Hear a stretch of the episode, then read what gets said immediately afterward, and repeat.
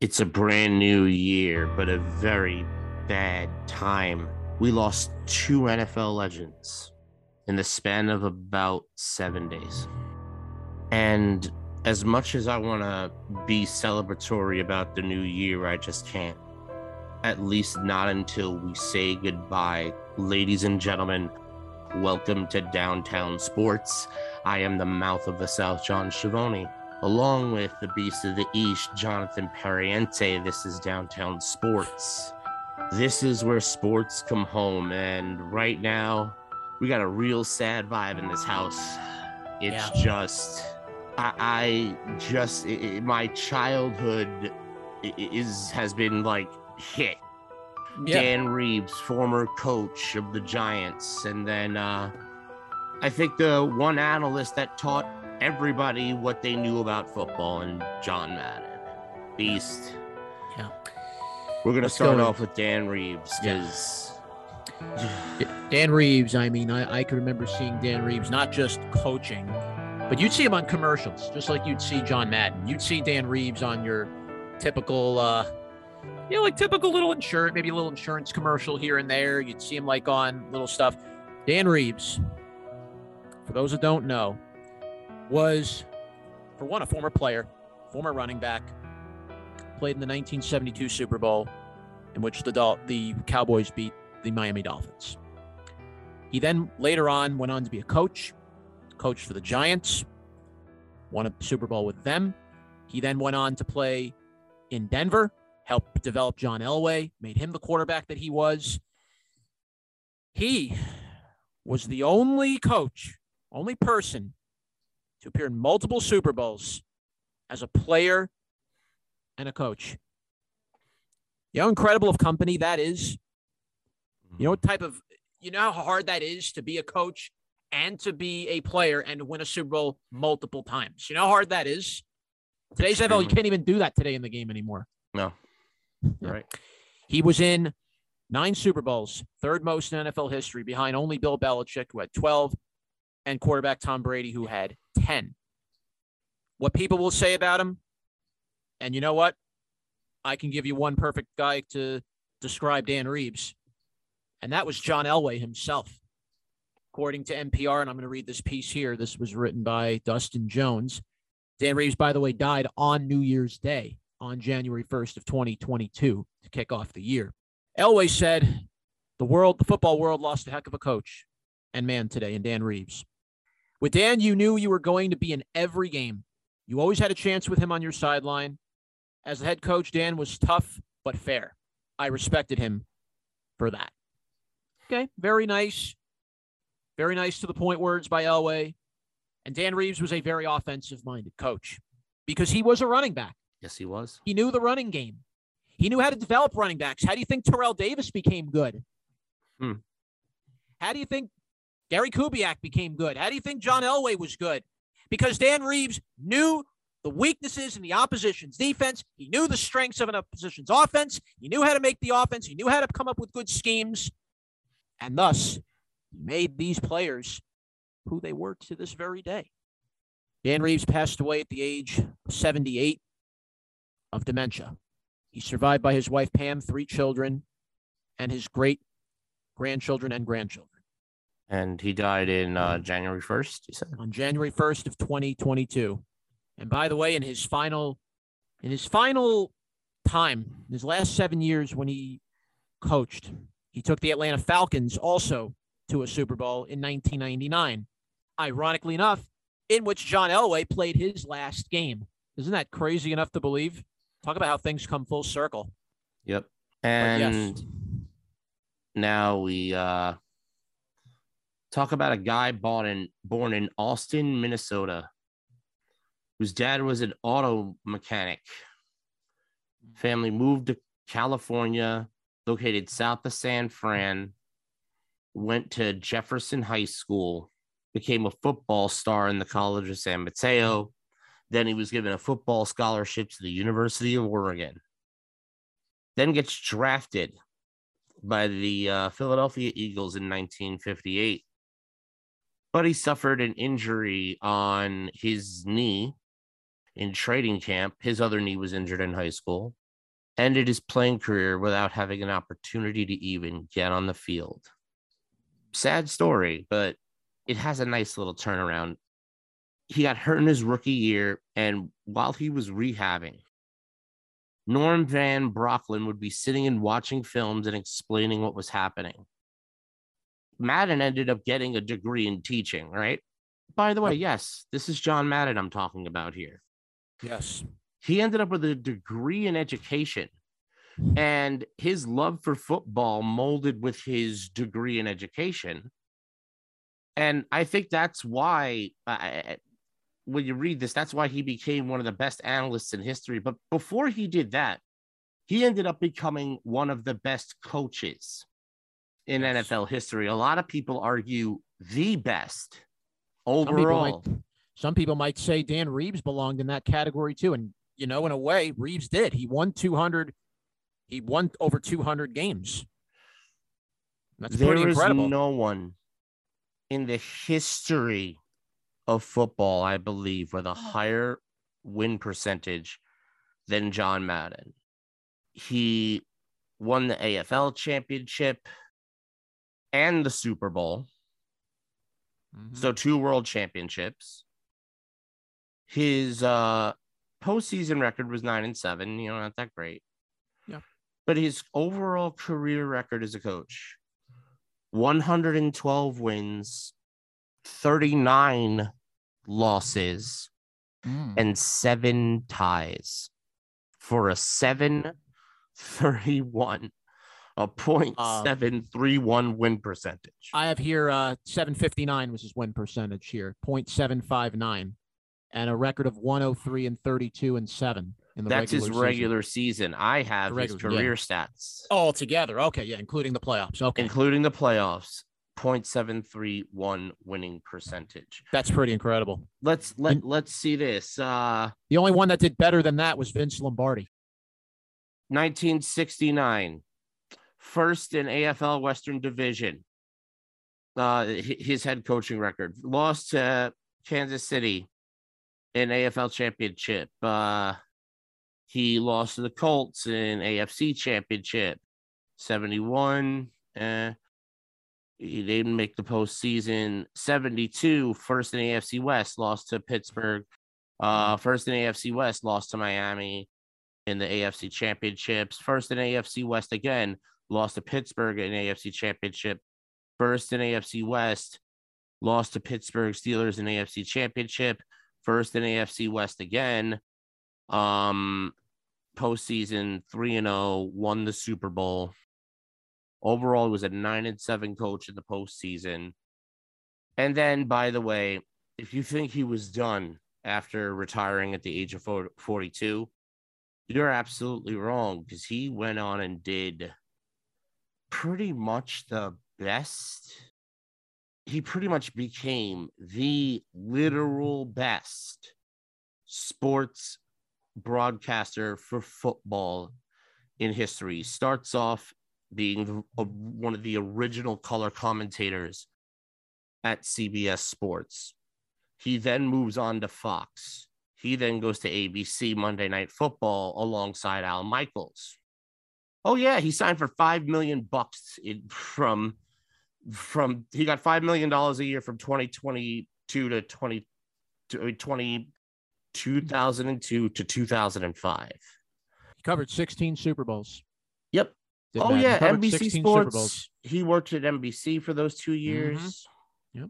And then he retired. Yeah.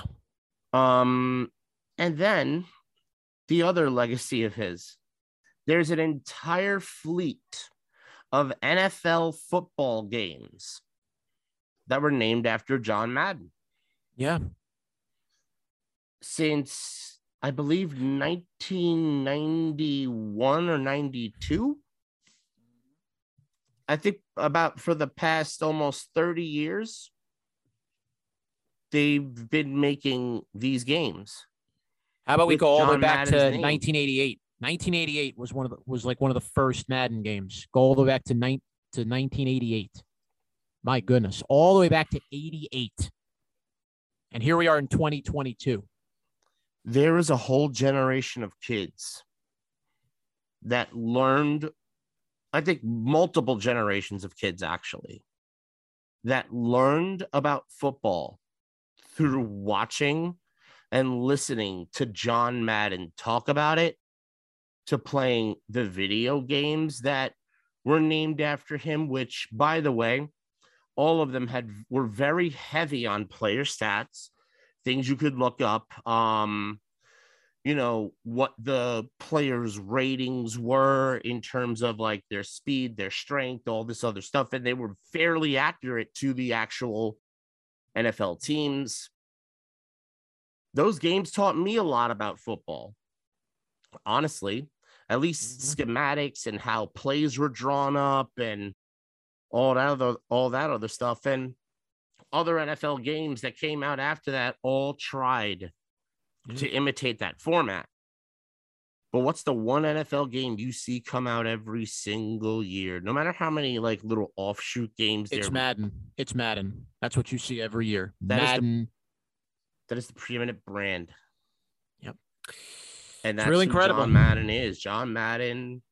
And I even said throughout, well, he's like a teacher. He's like a teacher. And then when I found out he had a degree in education, no wonder he was able to explain football to everybody. The only reason anybody knows what a nickel package versus a dime package is either one, they played football, or two, they listened to John Madden speak about it. Yeah. I can tell you this, when they wanted to make this video, you know, reality for a video game, Madden wanted the game to be as realistic as possible. Madden insisted on it, realistic as possible, when they were designing these games. So that's why the first version really didn't appear until 88. And then once you got to about 1990, that's when you started seeing them pump out Madden games year after year after year. And it's generated over $4 billion in sales as of 2013. You believe that? Since 2013, it's been garnering up $4 billion in sales. And they continue to sell over 100 million copies of these games since the get-go. It's incredible. It really is. The impact Madden has had on the game, how you understand the game, how you play the game, how you approach the game, is something that won't be replicated. Tonight, you will see every team today. It's already been announced. Every team is going to honor John Madden today for Week 17. There will be a tribute for all NFL teams in memory of John Madden. Madden died at his home in Pleasanton, California, December 28th, 2021, the age of 85. NFL Commissioner Roger Goodell, upon his death, said that Madden was football, and there will never be another John Madden, and we will forever be indebted to him for all the work he did to make football and the NFL what it is today. John Madden, through his dynamic style on the sideline, was the first NFL coach to really show emotion on the sideline. Guys like Rex Ryan, guys like Bill Parcells, Coughlin, you know, the ones that scream in people's faces.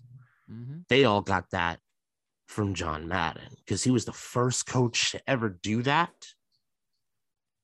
And his style of coaching is now the predominant style.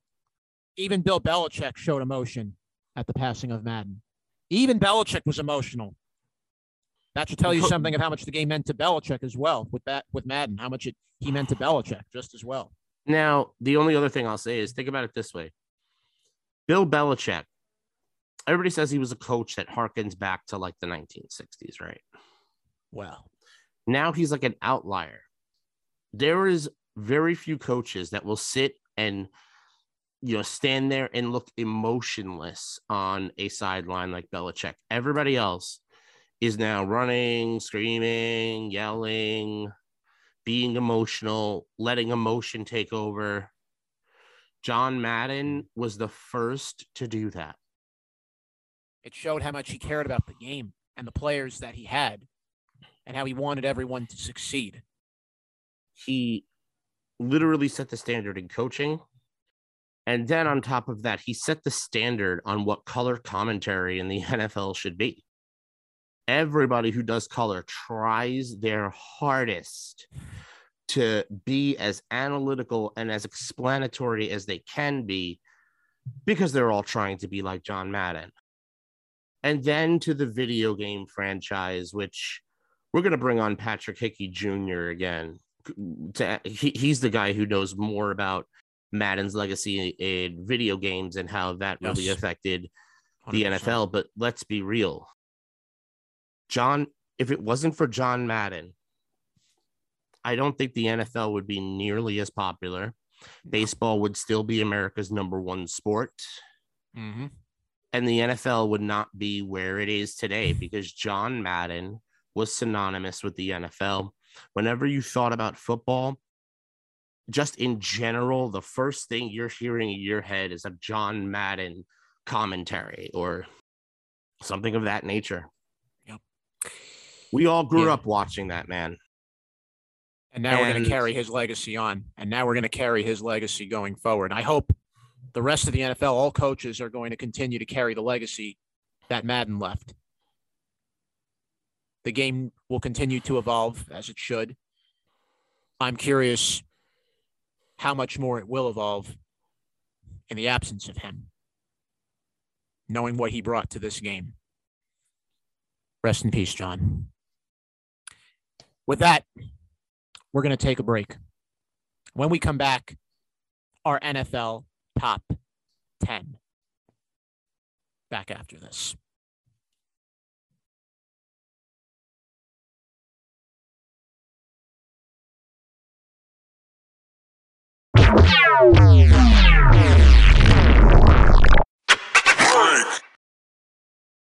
And we're back to Downtown Sports. I am the Beast of the East, Jonathan Pariente, along with my co-host, the Mouth of the South, John Schiavone. Before we dive into our NFL Top 10, Mouth, where can our listeners hear us? Anchor, Breaker, Spotify, Radio Public, Overcast, Pocket Cast, Google Podcast, Apple Podcast, Castbox, Bullhorn, Podbay, Listen Notes, Podcast Addict, and Verbal, and Castro.fm. Mm-hmm. And Stitcher. There we go. My God, 16. So much to memorize. 16. I think they're trying to make us play on all those grounded American Airlines flights so that the passengers won't get upset. So, seriously, I don't know. We're everywhere. We got people 18 in about countries. 18 different countries. All over the world. Yep, and 38 states. It's incredible. Yeah, it really is. And we're hoping to start 2022 off with a bang. And we're going to do that here with the first top 10 of 2022 for the NFL, and second to last one that we're going to be giving you because the season is coming to a close. Yep. So let's go right into it. I want to thank Chris DeLarge, by the way, for sending us this top 10. And let's dive into the team that is at number 10. And this is a team that's very lucky right now that it clinched a playoff spot, because quite frankly, the way it's been playing for the last number of weeks, it shouldn't be.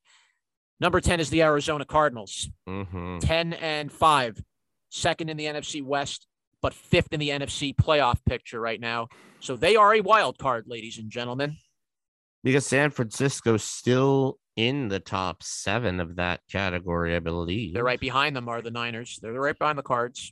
Except the Cards. So the Cardinals are in, the Niners are out. It's impossible for the Niners to pass the Cardinals, if I'm not mistaken. Well, the Cardinals took that the Cardinals took that bad loss to the Colts. The Niners took that bad loss to Tennessee. And to make matters worse, just very quickly for the 49ers, they don't have Jimmy Garoppolo going today. Yeah, if I'm that's the worst thing you could have imagined if you are the 49ers. It's the best thing you could imagine if you were the Giants. No. You want to know why? Let me hear it.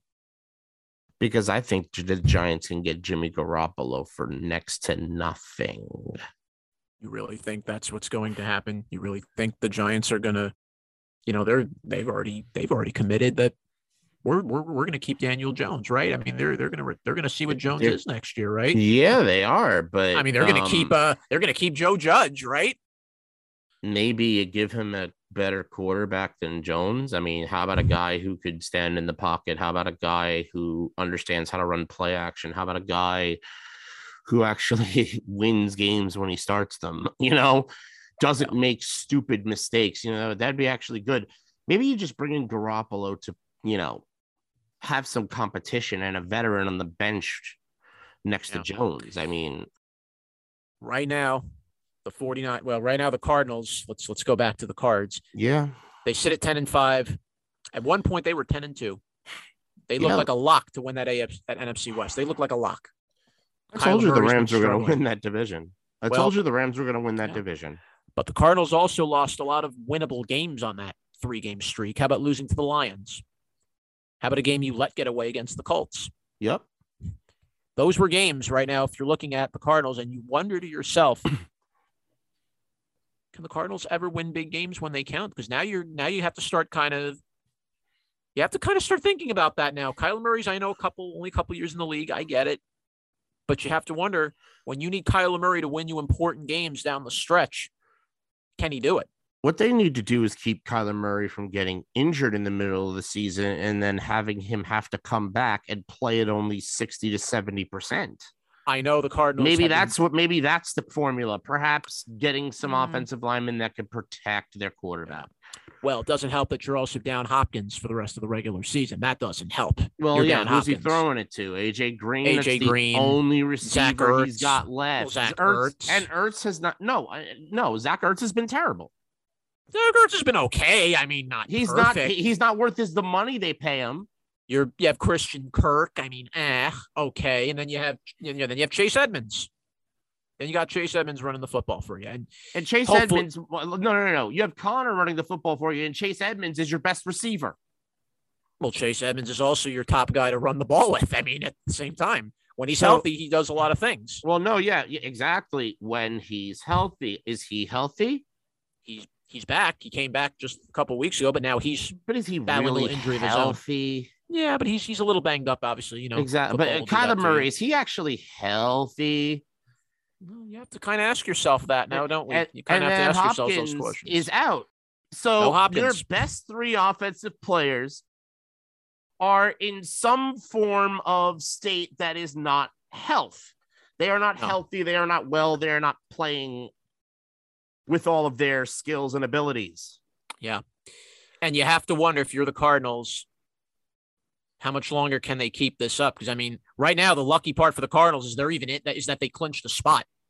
Normally, if you go on a skid like this, that could prevent a team that was on the verge of locking up a spot from even making it in. You know what? I'm going to tell you something. If I'm the Arizona Cardinals, Kyler Murray would not see a football field until the first week of the postseason. Neither would Chase Edmonds. I would rest everybody that isn't essential to be out there at all. Like, if the Cardinals are locked up, they're not going to win the West. I think the Cardinals' best move is to literally give their players the time off they need. Well, they got a tough game today, Dallas Cowboys. That's going to be their matchup. They're fighting for playoff positioning. If they lose this game and they go 10-6, it's time for them to just sit the rest of their guys and let them rest and get healthy for the first round of the postseason, because the Cardinals are dangerous no matter what slot they are in the postseason. Doubt. Let's go to the Kyler team. If Kyler Murray goes off and Chase Edmonds goes off, I know we spent a long time on that. The Cardinals, the Bengals. Let's go. Yeah, number nine is the Bengals. First in the AFC North, third in the AFC. And you know what? Bengals had their backs against the wall about a few weeks ago. They started to skid a little bit. You kind of got a little worried the Ravens were going to come back and take that north. That's what everybody was thinking. Eagle told you what was going to happen.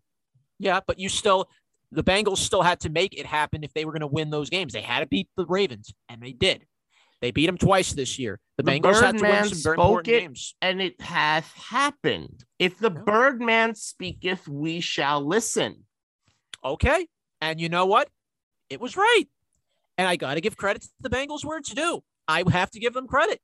Joe Burrow has played exceptionally well. His receivers, Jamar Chase, T. Higgins, Joe Mixon.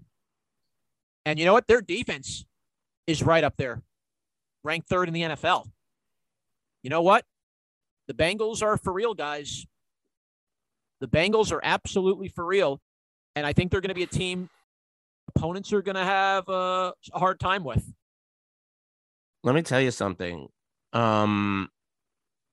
Bengals, to me, are like the Colts, are like the Bills, are like the Patriots, are like basically every other team in the AFC except for the Kansas City Chiefs. To be quite honest, it's Kansas City and then it's everybody else. Well, we're going to get a little playoff preview of that today. Burrow, Mahomes. That will be today's game for these two. Ooh. I'd like to see this, two young quarterbacks, and we really kind of get to see. We've seen the Bengals beat some big teams. We've seen it. Now can they beat one of the biggest crops of them all in Patrick Mahomes? The Chiefs riding an 8-game winning streak. Joe Burrow might be the one quarterback that Mahomes has left to play against that could actually beat him. He has the receivers that can beat him. Yeah. He has the receivers at his disposal that can do it. But it's Kansas City's defense that's been winning them these games. Yes. More than But of Mahomes. Late, Mahomes has been doing it also now. Now Mahomes has been kind of getting everything into gear, and now you're seeing Mahomes do what he does. But after that, the first five games of that streak, honestly, that was all Steve Spagnuolo's defense. Yep. We'll talk about them later. Yeah. Number 8. Well, we're about to find out who they are, as the Bengals say. Who they? Oh God. Oh, Number 8 is New England. Yeah. 9-6, second in the AFC. And now they're 6th in the AFC. After losers of 2 games in a row. Including that bad loss to Buffalo. Mac Jones is starting to look like a rookie again. Well, isn't it incredible how funny it is when you have to make Mac Jones beat you, right? Isn't it kind of funny how when you have to make Mac Jones throw the football, this is where the problems come from? Yeah. It really is, right? Yeah, you got back Damian Harris. Okay, great.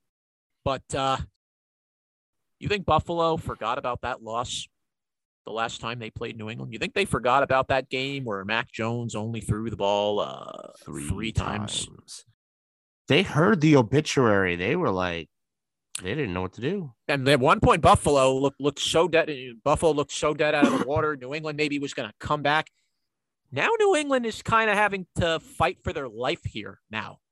I think they're kind of in a fight for their life to hold on to that wild card. Miami's right behind them. And they got to play them. There you go. You know how important Miami's going to play Tennessee, by the way, today. Miami has to win that game. And that's a winnable game at this point. Yeah, Miami's going to end the year with New England.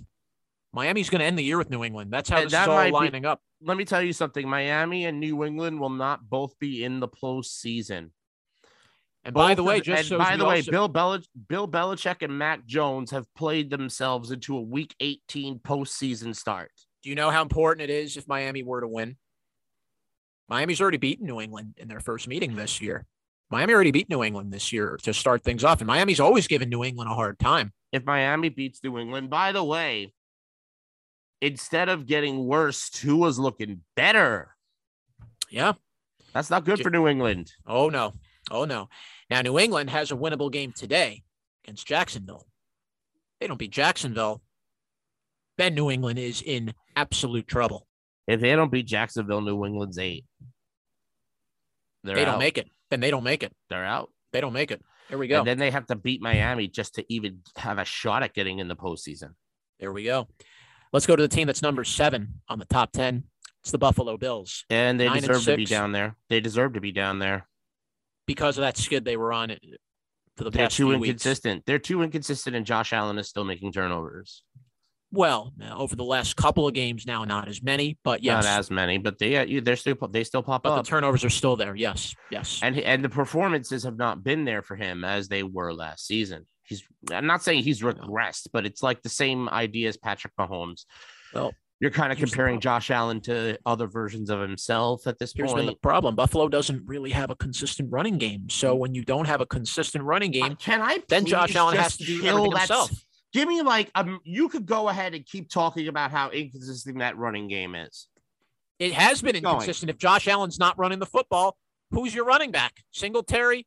Finally, he started to wake up a bit today. He finally has been starting to carry the ball a little better. But up until that point, who's been your running back? Matt Breida? Isaiah McKenzie? Those aren't really threatening names at the running back position. No.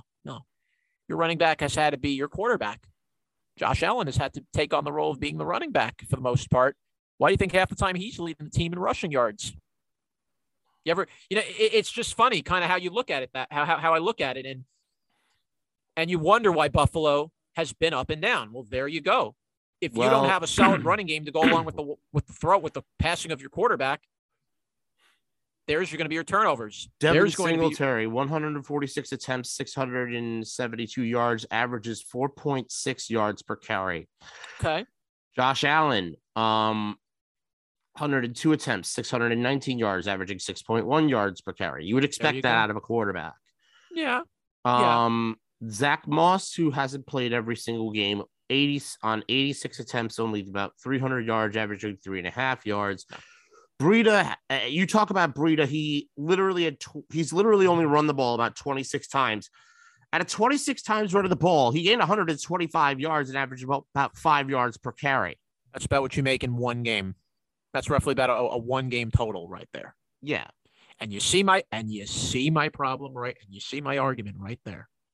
There it is right there. Why do I see an argument when you have literally about 1,800 yards in rushing in 15 games? Yeah, but the bulk of them have come from Josh Allen, not from the other pieces of your running game that should be taking that pressure off of Allen. Josh Allen has been literally, yes, he has. The only reason he's run the ball more times than Zach Moss is because Zach Moss missed 4 games. Okay, but why can't the other running backs pick up the slack for him? They did. Mm-hmm. That's how Matt Breida got 26 carries. Of late, yes. Of late now, we're starting to see the running game starting to do things, and I hope keeps up. They're doing they're not doing badly. Not badly. For the attempts that they are getting, they're averaging as a whole over 4 yards per carry.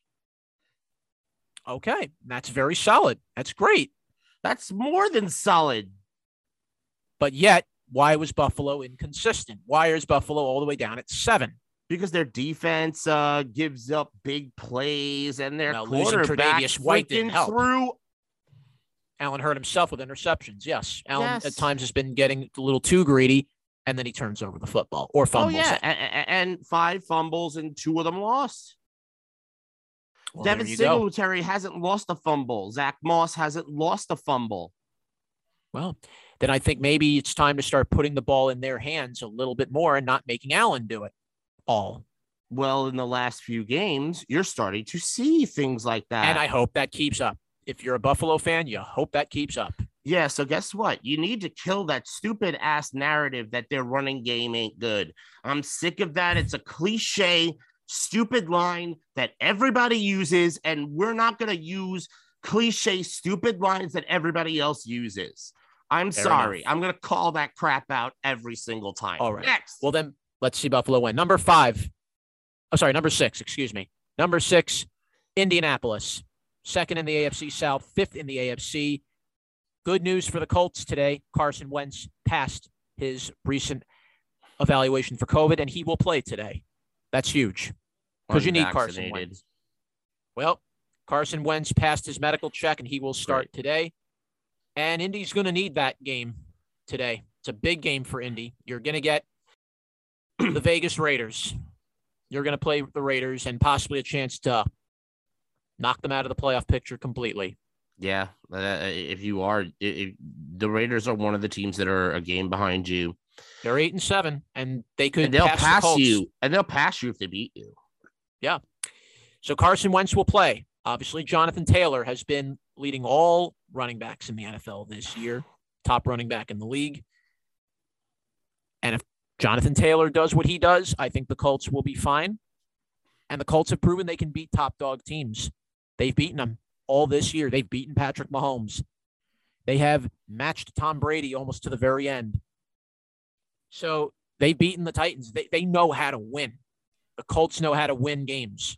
By the way, they're going to be dangerous. Conspicuous by their absence on this top 10 are the Tennessee Titans, first place in the AFC South. Yeah. Conspicuous by their absence. There's a couple of teams I'm surprised to not see. I guess that tells you what Chris thinks is going to happen with this Miami game about to happen. Well, we will find that out. These are big games, as I said, starting in a matter of 20 minutes. Yeah, as we record this, we're 20 minutes away from game time. Well, let's see if the Colts can put the final nail in the Raiders' coffin. I think they will. Bye-bye. Bye-bye. Number 5 on our top 10. Watch that be wrong and everybody laugh at us. Well, think about it. The Raiders are going to play with a little chip on their shoulder. We just mentioned about the passing of John Madden. They're going to play with an extra giddy up to their game today. I can see it. Number 5 on our top 10, Dallas Cowboys. They have clinched the NFC East. They have clinched the NFC East. Right now, they're second altogether in the NFC Conference as far as maybe getting a first-round bye. They're 11-4 right now. And everybody talks about Dallas as if they are just a foregone conclusion to lose in the postseason. How many articles have I read about Dak Prescott's not the guy, and they'll never win the Super Bowl with Dak Prescott, and Dak Prescott's regressed, and Ezekiel Elliott's no good. And I've seen something different with the Cowboys this year. I kind of feel like I'm seeing a different team than what I've seen in the past few years. I understand. I could be wrong. No, I'm not saying you are. What I'm saying is this is another team that the NFL sports media has just decided to completely rag on. Now, do I believe that their 11-4 means as much as, let's say, Kansas City? No. Mainly because they get to play the Giants, the Washington football team, and the Eagles all twice.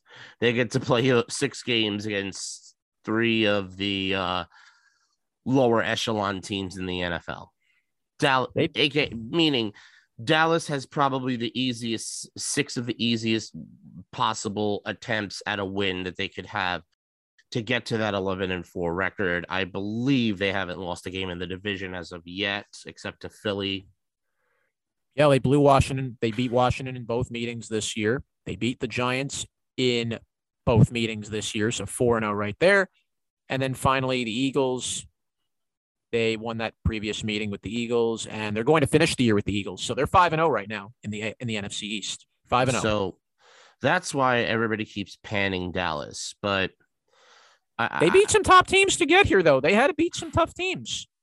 It's not like they were easy games. They had to beat some tough ones.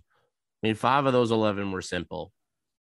They had that, they put up a fight against Tampa Bay to start the year. Don't forget that game. That was one of the best games to start the season off. They gave Brady a run for his money.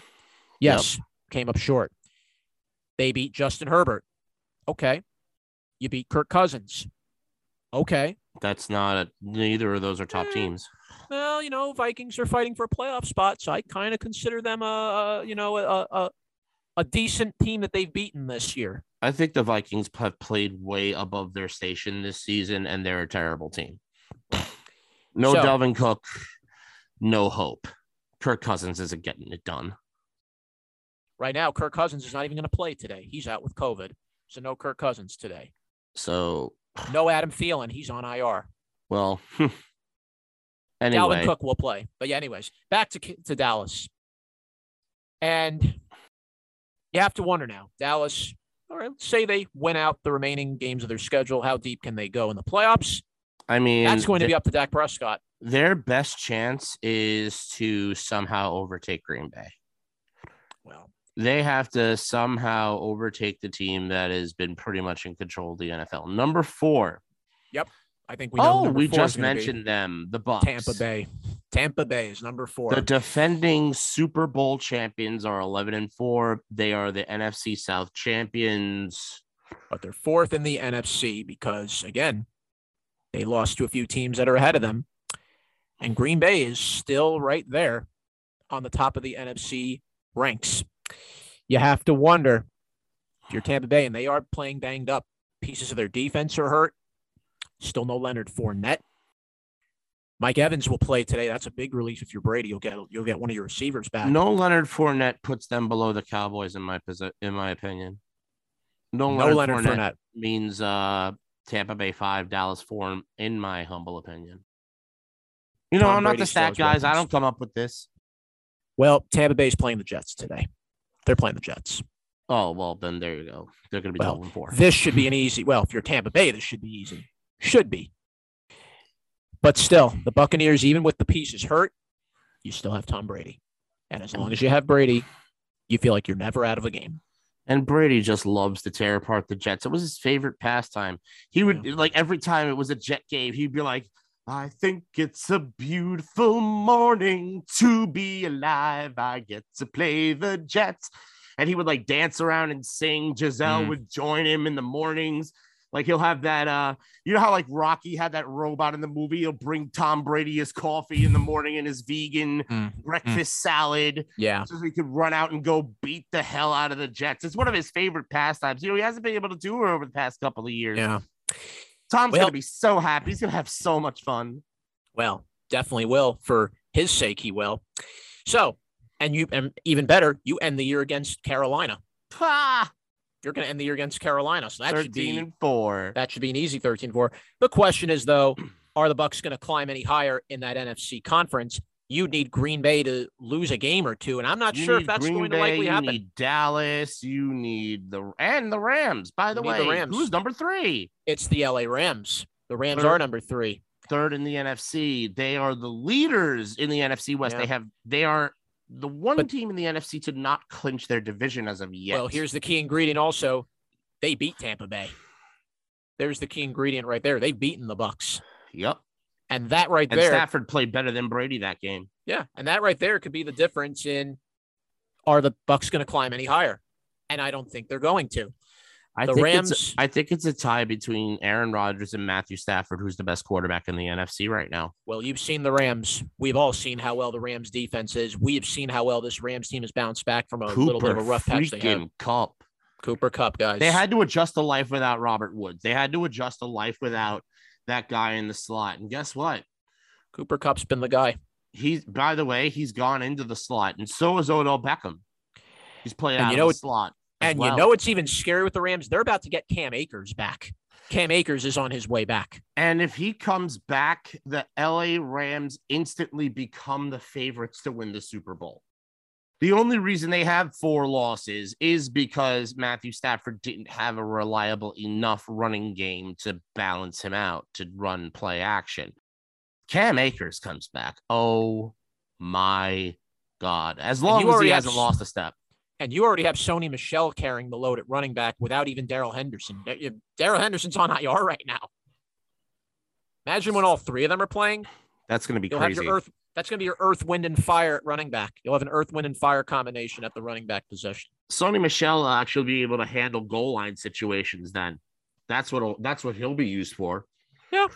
He'll be at the goal line getting the touchdowns while Cam Akers is going to rush for 150 yards. The Rams have all the pieces at their disposal. If they're going to win the whole thing, they have all the pieces. Now it's getting there. Now it's going to be getting there. Let's go to the team. Yep. Number 2. And this team actually moved down. Green Bay is number 2 on the top 10 now. No, that's a lie. That's bull crap. Chris put them at number 1 for the past couple of weeks, and rightfully so. They should still be there. Well, Green Bay has continued to play well. I'm going to not lie to you, though. That Browns game for me was a little too close for my taste as far as a game Green Bay should have. The Browns have a good defense. Yeah, but Green Bay could have, put that game away a few times, and, they kind of let the Browns hang around. Or the Browns defense just played a good game. I mean, I don't know what else to say about it. But you know what? Listen, I mean. The Browns are one of the top defenses in the NFL. The good news is so are the Packers. And yet the Browns are sitting outside the playoff picture right now. That's because they have a terrible quarterback situation going on right there. Oh, I thought Baker Mayfield was their guy, right? This is everybody went crazy for Baker. It was Baker mania all throughout Cleveland. You know what, though? If Cleveland don't want him, I'll give you Daniel Jones. Yo, I'll trade that. I'll take Baker Mayfield for a couple of years. Well. Anything's better than what I've got right now. Baker was coming off his worst game, 4 interceptions. I mean, not acceptable. Not acceptable. It is. It isn't acceptable. Every time Case Keenum has played, he's played better than Baker Mayfield this season. Well, I think Case Keenum could very well become the Cleveland starter. Well, Cleveland is going to have is basically now in a this is it for our season if we don't do anything. Well, they're screwed. They're playing the Steelers. All right, but anyway, that Browns game was too close for comfort. But here's that's why they moved down. That's probably why they dropped. No, it's because Chris hates the Packers. We've proven this all year long. Honestly, since week 6, the Packers should have been on top. All right. Well, here's my advice for Green Bay. But here's the thing. It's not just the offense. Their defense. Can you finally admit it, John? Their defense is good. I've seen it. Their defense can. Their defense can force takeaways. They're better than good. They're elite. I believe they are one of the top 5 defenses in the league. Well, and with an offense that they have, with the offense they have to go with it. I don't show me the team that's going to beat them in the Super Bowl, because I don't think any of these other teams in the NFC are getting there. When I see the matchup, for example, with Tampa Bay, that'll be interesting. But anyway, go ahead. Well, actually, the matchup with the Rams will be even better. That should be even better too. Akers. Should be great. It should be great. I think the Packers are the best team in the NFL because of the fact when they played a lot of these teams that we're talking about underneath them, they won. Well, now all Green Bay needs to do, basically, they win out the rest of their schedule. They lock up home field advantage. They lock up the first round bye. Only one NFL team is going to be allowed to have. Only one seed will get the first round bye this year. And I'll tell you, the one team that needs it out of this bunch of teams that are 12-3 and 11-4. No, it's not Green Bay. Green Bay needs it. Aaron Rodgers is hurt. Aaron Rodgers is battling a toe that's getting worse with each game that he plays. No, the Dallas Cowboys need it because that stadium is an advantage in and of itself, and Dak Prescott doesn't seem to play well outside of it. Right now, Dallas is 5. Dallas is not 5, excuse me. They're second in the NFC, yes. Yeah, they're second. So if the Packers foul up. If they foul up, that's going to be Dallas goes ahead. Here's the thing, though, now. Green Bay's playing a Kirk Cousins-less Vikings team tonight. No Kirk Cousins.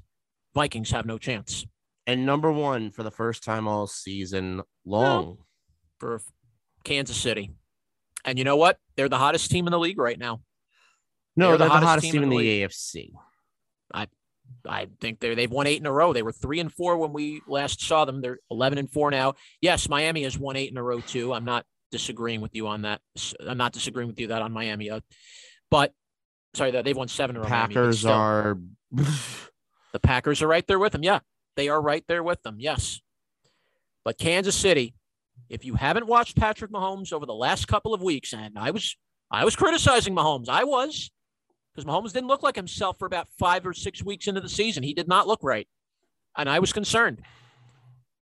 But now you've started to see Mahomes that we all remember. Back to the Mahomes that blows teams away. The guy that can go off for over 300 yards, that can throw those bombs, that can get his receivers open when he has to. The difference is Aaron Rodgers does the same thing, and he's been doing it a little bit longer. He has more poise in the pocket than Mahomes does. Well, and I think if Mahomes goes against the defense that could rattle him, he has the ability to fall apart a little bit. Ask Tampa Bay. Once again, just going to say this straight away. Mahomes is a young kid. He's still not like a grizzled veteran. He's not 7 years into the league yet. No, he's been in the league for like 5 years. That's it. He's only been in the league 5-6 years. He's been in the league 5-6 years. How many years of those has he been starting? Remember, he sat that first year when he got drafted. He sat behind Alex Smith and then eventually took over the next year in 2017. So we're talking about a period of about 4 years as a starter. Yes. But he already has won a Super Bowl under his belt.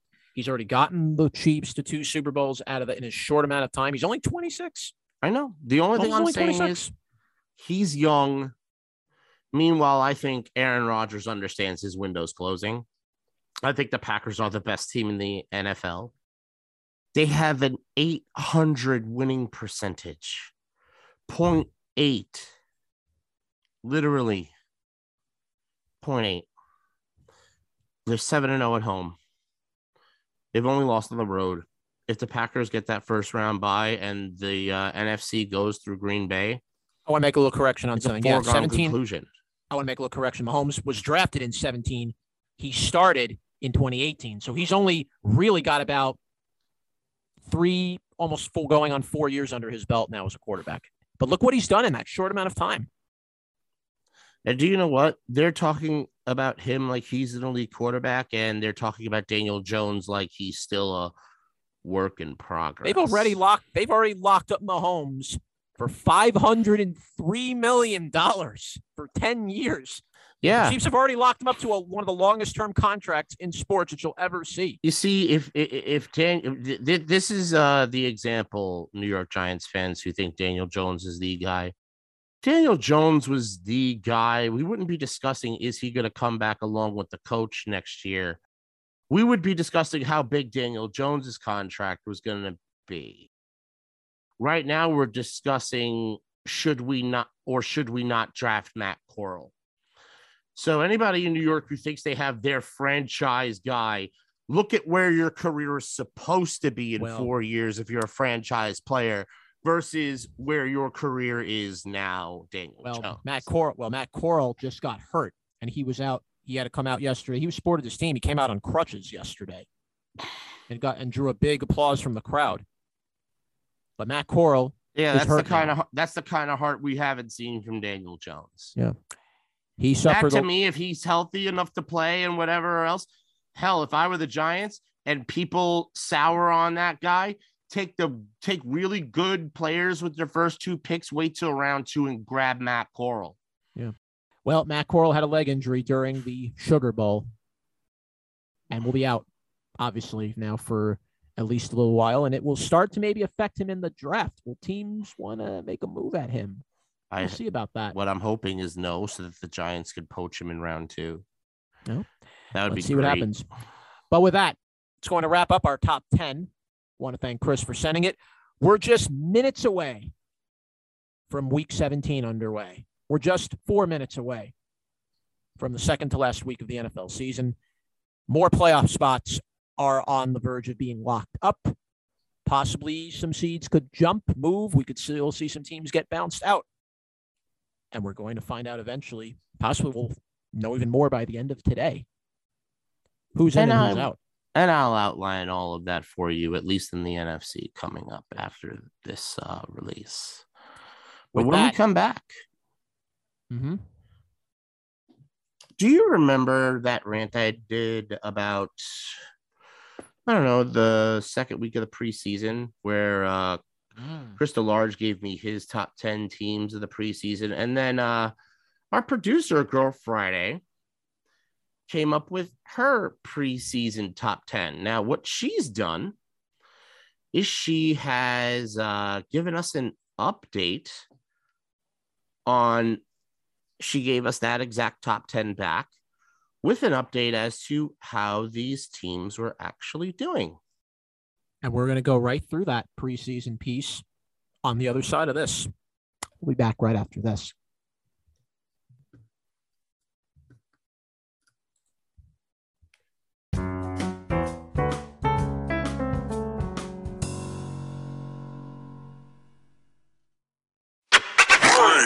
It's Mouth, it's Beast, it's Downtown Sports. We're back. You know where to hear us. We'll let you know at the end of this segment, but we got to do this really, really quickly because, Beast, you won't believe this. Hmm? Now, I won't believe it.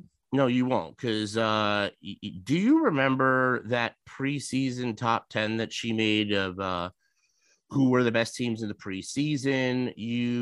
Yes, I do. It was a little weird. You were like, what do you mean? This team isn't a top team. This team isn't even going to finish anywhere near the postseason. That one, no.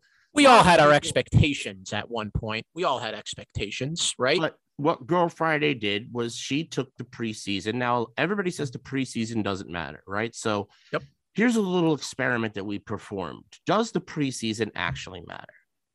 Yeah. So... when Girl Friday put together her top 10 teams in the preseason at that point, it was due to statistics, wins, who's performing the best, all of that type of stuff went into it. She treated it like we would treat a regular NFL game. Meanwhile, everybody just watches the preseason and says it doesn't matter. Let's see how much preseason performance matters. Okay. Her number 10 team in the preseason top 10 was the Pittsburgh Steelers, who nobody thought was going to be any sort of good. Yeah. And this year they've shocked the world, and they are now a 7-loss team only. With a draw headed in. Yeah. Going into the second to last game of the year. And very likelihood as well, Big Ben is playing his final game in Pittsburgh. This is going to be it for Big Ben. Unless they make the postseason somehow. Well, if they make it. But right now, the odds for the Steelers don't look very good. They had that bad loss to Patrick Mahomes last week. And I think that might have been the final nail for them. But we'll see. I've been wrong. We'll see what the Steelers are all about. But it's really incredible. You expect Pittsburgh to actually even be in this position? I don't think anybody did. No, I thought the Steelers would be a little better than what they are, than what they ended up putting up on the field this year. I thought maybe the Steelers were going to be a little higher up on the AFC North, but to see the way they were going to be worse, actually. Shocking. Well, you know, Big Ben, as long as Big Ben was around, you like their chances. But now it's very clear Pittsburgh needs a quarterback next year. It's Najee Harris's team. That's the one good thing is Najee Harris has established himself as that next great running back. The number 9 team that she had on this preseason was the Vegas Raiders. And they're an 8-7 team, and nobody thought they were going to be here at all. Everybody thought the Raiders were going to be like an 11 or 12 loss team. Yeah. Early on, they started off good. They were starting off well, but then injuries happened. Injuries, more like the court system, police, guns, Ruggs. The whole Ruggs incident. Yeah. With Arnett, yes. And then on top of that, coach sending the naked photos of the cheerleaders. Yeah, scandals, injuries, combination of all those things. And they're still in position to make the postseason. Well, now, with the passing of Madden, they might have a little extra. They might now play with an extra purpose now. How many times is the Raiders organization going to get kicked in the nads this season? They've had a lot of things thrown at them. Not to mention, they're playing without Darren Waller for the third straight game. Yeah, Monroe is not... Foster Moreau can only give you so much as a tight end. And Moreau is not that good. Yeah, again, running game got hurt. Kenyon Drake out for the year. Derek Carr has not been consistent. Well, Derek Carr lost his weapons. Well, that didn't help. No. But the Raiders are going to have to find a way. He was having one of the best throwing seasons. Actually, this season still is... really good season for Carr, one of his best in a while. Yeah. And yet it still might not be enough to get the Raiders in. It still might not be enough unless they win tonight. It might not be enough. Let's go to the next team. That was number 8 on the preseason top 10. And it was the Indianapolis Colts. And you know what? The Colts now are 9-6. Wasn't sure about the Colts. And John, maybe you can agree with me or not. Were you sure about? Did you think the Colts were going to be in the position they're in now? From what you saw, I thought Carson Wentz was a downgrade to Phillip Rivers. That's been shown to be true. The emergence of Jonathan Taylor is what really set it off. And in fact, when she put them as 7, I remember a lot of the notes that she wrote, and she just put in big letters, Jonathan Taylor. So, well, she knew something about Jonathan Taylor that probably we all didn't know. And the Colts have way overperformed. The number 6 team, she really got this wrong. It wasn't that she got it wrong. It's just, this is the one place where you could say preseason performance didn't matter, and that was the Houston Texans. Yeah, well, Deshaun Watson. No Deshaun Watson. I mean, Mills didn't look bad in the preseason.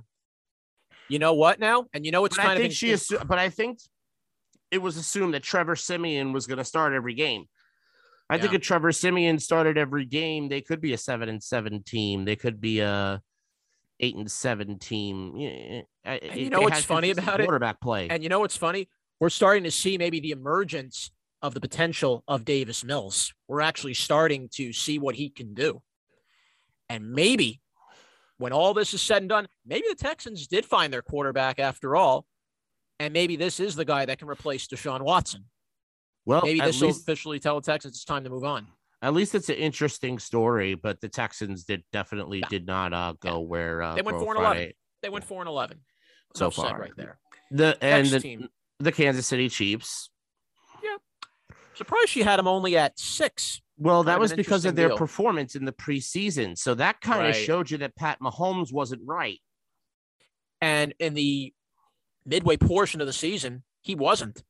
And the Kansas City Chiefs are very lucky. They didn't lose a single game during that stretch. Yeah. Their defense really helped carry this team for the past 7-8 weeks during Mahomes' struggles. And their defense was actually one of the top, played very, very well in the preseason.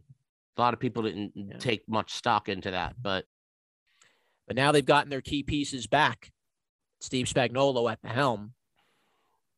And look at Kansas City now. They look like the most dangerous team in the league right now. In the AFC. Another surprise team. Yep. The next one up. The Chargers. And yet they started off strong. They were playing well. I like Justin Herbert. I think he's got potential, no doubt about it. I think Justin Herbert is going to be – he's going to be a super stud. There's your quarterback rivalry for the next 10 years, Herbert versus Mahomes. There it is. Well, and yes, Herbert did beat Mahomes this year. I'll give him credit. Herbert also did beat him this year. New York Giants. Just letting you know. That's what a quarterback is supposed to do. Jets. Just letting you know, in year 2 of Zach Wilson's development, if he's not doing this, you don't have the guy. Well, I'm happy to say, though, I think in Jet Nation, at least for the players, they're starting to see Zach Wilson emerging. Maybe we don't see it yet, but Zach Wilson is starting to show you something. If somebody's career starts off this terribly, they generally don't go above that too much. It depends how you progress throughout that rookie season. Not every rookie is going to be perfect right off the bat. Zach Wilson had a worse rookie season than Daniel Jones. He just beat Trevor Lawrence. So did everybody else. Okay, but, for Zach Wilson, this was a bigger thing because he was drafted behind Lawrence, and everybody thought, Lawrence was going to be, this is somebody the Jets should have had. They didn't take him. They ended up taking Zach Wilson, and everybody was going to criticize it. What? Nobody criticized the Jets for taking him. Well, because the Jets shouldn't have lost that extra game. They shouldn't have won that extra game, and they would have had Lawrence. Yeah, that was Adam Gase's final FU to the Jets as he walked off the door. And yet, Zach Wilson came out and beat Lawrence, and he didn't even do it with his arm. He beat him with his legs. Doesn't matter. With his legs. Doesn't matter. Yeah. Okay, but the Chargers 8-7. I mean, but then the Chargers showed you everything. They ended up being good. Nobody, but not good enough. That's the problem. Not yet. The Chargers. We don't know. We'll see if they make the postseason. The Chargers are always this team that you never can trust them. They start off either terrible and then they rally. Or then when they start off good, then they play terrible, and then they lose games they shouldn't lose, like to the Texans last week. And that might have been the one that prevents the Chargers from getting in. However, they are still in good position. The other team that she had ahead of the Chargers was the Broncos. Now, considering their preseason performance into their regular season, nobody ever thought that the Broncos were even going to, even have a 500 team. They were just waiting for the Broncos to draft their next quarterback next year. The Broncos started off slowly. Actually, no, they started off strong, 3-0. Then they lost 3 in a row. And they've been going back and forth, win a game, lose a game, win one, lose a couple, win a couple. They've been what you would call inconsistent, but we thought the Denver Broncos were going to be consistent, all right, consistently in the toilet. Yeah. So their strong preseason performance really did project that they were going to be a factor, and they have been. They've been a factor in this AFC West. They've beaten some teams that they really honestly shouldn't have beaten at the level that they're at. They've thrown – while they might not make the postseason, they've thrown a very good monkey wrench into a lot of teams' chances. Well, They've been that team that a lot of people overlook and then get beaten by. Problem is their receivers never took off. Teddy Bridgewater got hurt. And the Broncos need... Drew Lock is terrible. Drew Lock's not good enough. They need a quarterback. Denver needs to draft a good quarterback. And they might. They need one. I think that kid from Pittsburgh is going to be a Bronco next year. I hope so. If you're Denver, you really hope so. Let's go to the third team on the preseason, Baltimore Ravens. And it's really incredible how far the Ravens fell. This is a team that always makes the playoffs every year, right? I mean, they still might. Well, I have some bad news. They're playing the Rams today. They're playing L.A. That defense is really good at takeaways. Remember, Stafford's pick prone. The Ravens' defense over the last few weeks has just not been good. It's been bad. I mean, bad, bad. Have you watched? Did you see how badly the Ravens got chewed up by Joe Burrow? Yeah, I saw it. Yeah, I saw your. I saw your when the Ravens were starting for you on your in your fantasy team. I saw what happened. Yeah, no, it wasn't good. Yeah. And I have not started the Ravens D for the last couple of weeks. In fact, I have the Rams defense going today. I was able to grab the Rams D. Isn't that crazy? But anyways, the Ravens, what was expected of them? You know, they've always been a fundamentally put together football team. They know how to win games. They, you know, John Harbaugh always does what he does. Lamar Jackson, though, is out again for the third straight week. Again, Tyler Huntley has to start quarterback today. Well, here's the reason why they're losing games. Well, Lamar Jackson's been hurt, yes. But again, Lamar Jackson has had his up and down type games. He's played good or he plays terrible. And the running game got really badly hurt for the Ravens. They lost all their running backs to injury this year. No Dobbins, no Gus Edwards. They've had to literally pick up running backs off the scrap heap in Devontae Freeman and Latavius Murray. Well, Devontae Freeman and Latavius Murray is not a bad running back. They've done good. They did great. They were very solid. I'm not denying that. Not solid. Freeman's been better than solid. I think Freeman has pretty much played himself back into the NFL. Yeah. But the rest of their core has not stepped up like we would have thought. You know, Mark Andrews has been good, but where's Hollywood Brown been? Yeah, where is Hollywood Brown? What happened to him? Seriously, for the first 6-7 weeks of the season, Hollywood Brown was getting 14 fantasy points. Then when I needed him to get the points the most, 5 points, 6 points, 5 points, I could have started so many other people over him. The fact that I lost Robert Woods, though, really killed my fantasy season. Oh, it's a big killer, 100%. And that's really the story right now. And that's why the Ravens are literally dangling by a thread if they're going to make it. Well, they may or may not, and they're playing the Rams today. I don't think this could be what ends their season. I think so, but sadly they were a factor. So, all right, number 2 team on her preseason list was the Bills. All right, well, you know, Buffalo was coming off a very strong season the previous year. They took that bad loss in the AFC Championship game to Patrick Mahomes, and you know, Buffalo. I don't feel in the beginning Buffalo. I don't think Buffalo has quite recovered from that loss. Do you think? Do you think they've recovered from that loss? Not yet, because it wasn't that the Chiefs beat them; it's that they beat themselves. Bills beat themselves in that game. Well, I'm going to be curious if Buffalo and Kansas City match up in the playoffs. I'm going to be very curious to see if Patrick Mahomes and Josh Allen will happen again. We already did see it earlier in the year, yes. But in a playoff game where it really counts, can Josh Allen finally beat the guy that beat him last year? Well, here's the thing. The number 1 team on this list, and this is the one that a lot of people said to me, no, they're not. How could they be the top of anything or anything even on this list? They're terrible. They're this. No. They're not going to do well. They're going to be a 500 team. They're going to be a below 500 team.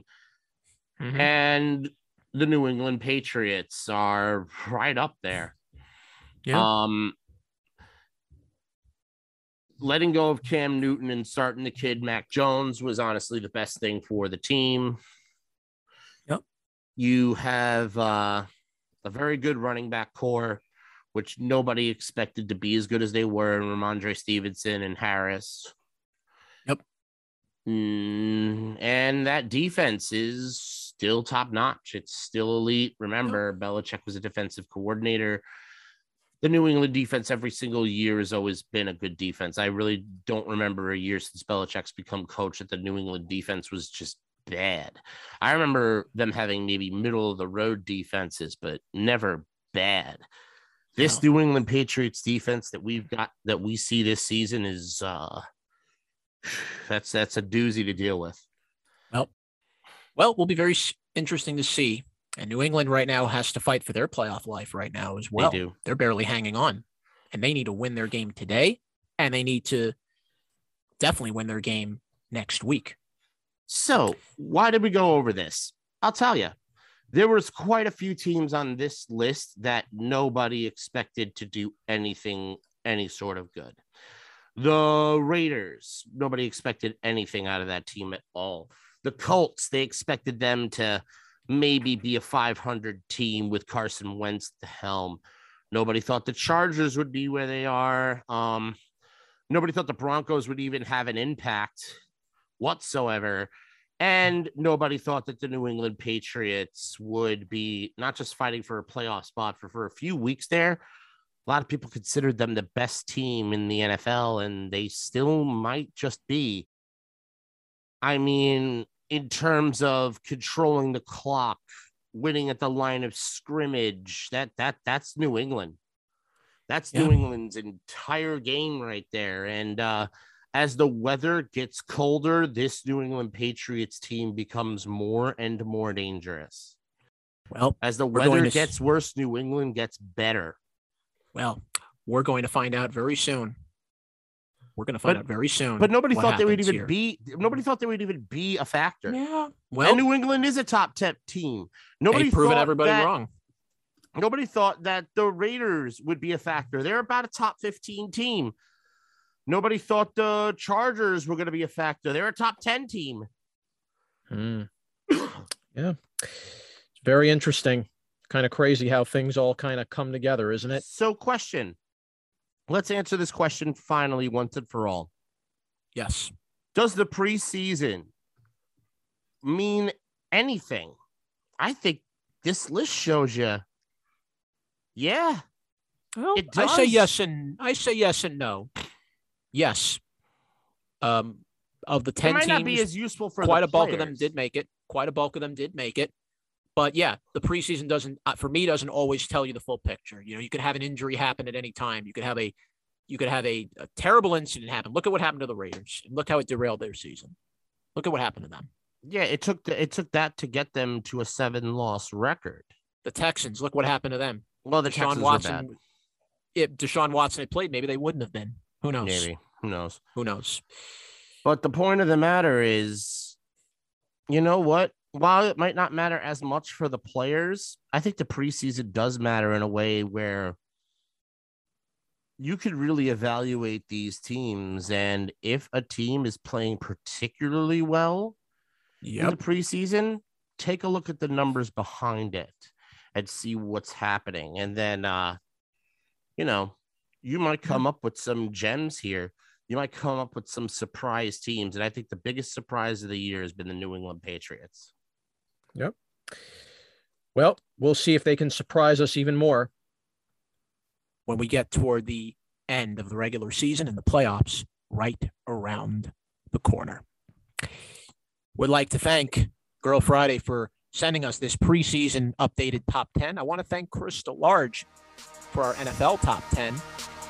And we will dive into a lot more things with NFL next week as we get into the final week of the season. Our right final now, you can top listen. 10. Our final 6. Mm-hmm. Get ready, guys. It's going to be a lot of fun. You can listen to Downtown Sports on 16 different platforms. We are on Anchor, Breaker, Spotify, Radio Public, Overcast, Pocket Casts, Google Podcasts, Apple Podcasts, Castbox, Bullhorn, Podday, Listen Notes, Podcast Addict, Verbal, Castro.fm, and Stitcher. Episodes, digital market battle specials, every Saturday, Sunday, our new days, our new time. We are Downtown Sports, and we are where sports come home. I want to thank the crew for putting together the stuff for the show this week. Girl Friday, Chris DeLarge, Anthony Mainville for the Beast of the East, for all of them. It's the Mouth of the South, John Schiavone. We're out. Thanks for listening. Happy New Year, everybody. Goodbye.